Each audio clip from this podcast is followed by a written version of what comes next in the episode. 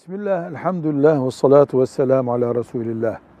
Deniyor ki veya soruluyor ki dini hükümlerde değişme olur mu? Allah'ın ayetlerinde, Peygamber sallallahu aleyhi ve sellemin hadis-i şeriflerinde kıyamet sabahına kadar hiçbir değişme olmayacak. İman eden öyle iman edecek, etmeyen de etmeyecek. Ama alimlerin içtihatlarında değişme olur. En büyük müştehitlerimiz İmam Şafii'nin de görüşlerinde değişme olmuştur. Ahmet bin Hanbel'in görüşlerinde değişme olmuştur. Alimin görüşü değişir, Allah'ın ayeti değişmez.